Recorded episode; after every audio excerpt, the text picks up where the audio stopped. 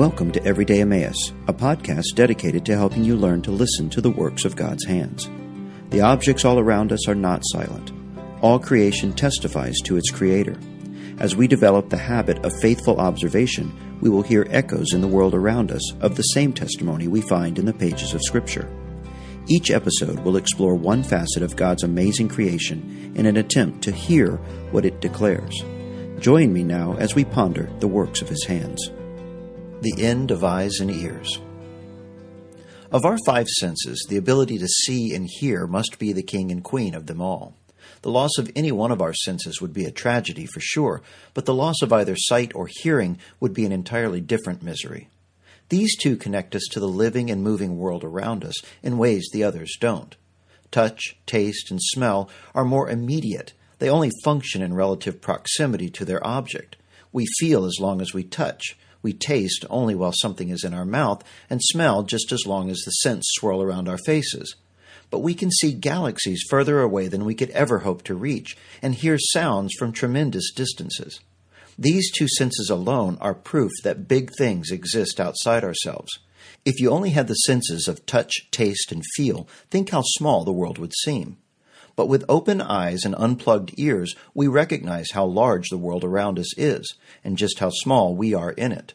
But I'm convinced these two are meant to tell us something even more significant than this.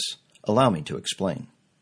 My father used to say that the good Lord gave us two eyes, two ears, and only one mouth because he meant for us to look and listen twice as much as we talk.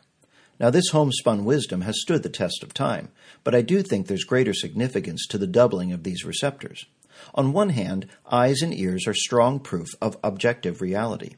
These organs of sense are meant to take in external stimuli light, color, the vibrations of different tones. In other words, we have eyes because there are things to see. We have ears because there are things to hear. Even with an evolutionary mindset, these abilities substantiate the objective. They must have developed in response to something, right? But Scripture tells us that they are meant to testify to a reality even more important than this that our God can see and hear as well. This testimony dates back to the inception of God's people. When the promised child was late in coming to the elderly and barren Abram and Sarai, Sarai sought to bring the fulfillment about through her Egyptian maidservant Hagar.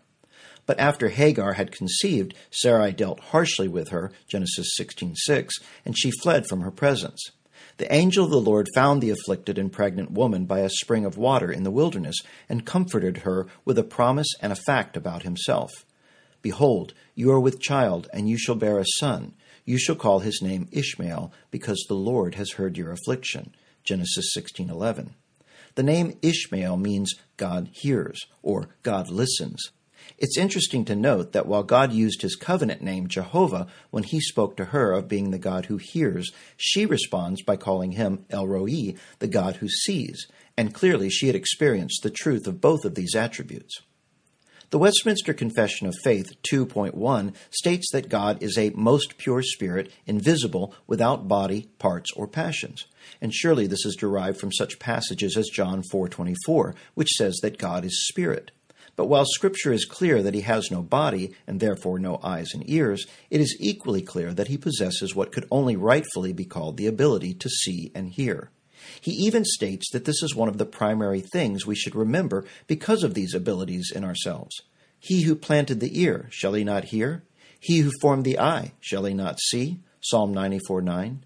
In other words, our eyes should be a daily reminder that God sees too, our ears that he can hear and the fact that we have two of each of these should witness to how important this testimony is.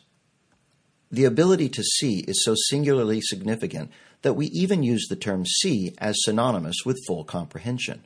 When we finally grasp some concept, we say, Oh, now I see. And this is precisely how Scripture describes God's vision. We find this idea in such passages as Hebrews 4:12 and 13, which says that God's word is a discerner of the thoughts and intents of the heart, and there is no creature hidden from his sight, but all things are naked and open to the eyes of him to whom we must give account. Indeed, the entirety of Psalm 139 is an ode to God's ability to see us even before we were born, verse 15, and to hear us even before we had spoken, verse 4 and that no darkness, distance, or time can hinder these faculties in the least. As an eternal spirit, there is nowhere we can flee from him, for the eyes of the Lord are in every place, keeping watch on the evil and the good. Proverbs 15:3. How tragic then that we are so quick to forget that God can see and hear us. How often men say, "The Lord does not see, nor does the God of Jacob understand." Psalm 94:7. But this is one of the ways he specifically differentiates himself from vain idols. Eyes they have, but they do not see. They have ears, but they do not hear. Psalm 115, 5 and 6. The end of eyes and ears, their deeper purpose and design, is to remind us that our God alone is the God who sees, and the only God who hears. So may every flash of light that hits your retina today, and every subtle sound that strikes your eardrum as you move about, call your mind to ponder once again that the eyes of the Lord are on the righteous, and his ears are open to their cry. Psalm 34:14. How kind of the God who is not far from each of us, Acts 17:27, to place such a precious testimony of his sight and hearing right on our very heads. Thanks for listening. I hope you enjoyed this episode of Everyday Emmaus. Please feel free to share it with your friends and visit me at my blog, everydayemmaus.com, where you can find other similar articles. You can also find this podcast on Apple iTunes and Spotify. If you find it helpful, please subscribe and give it a review.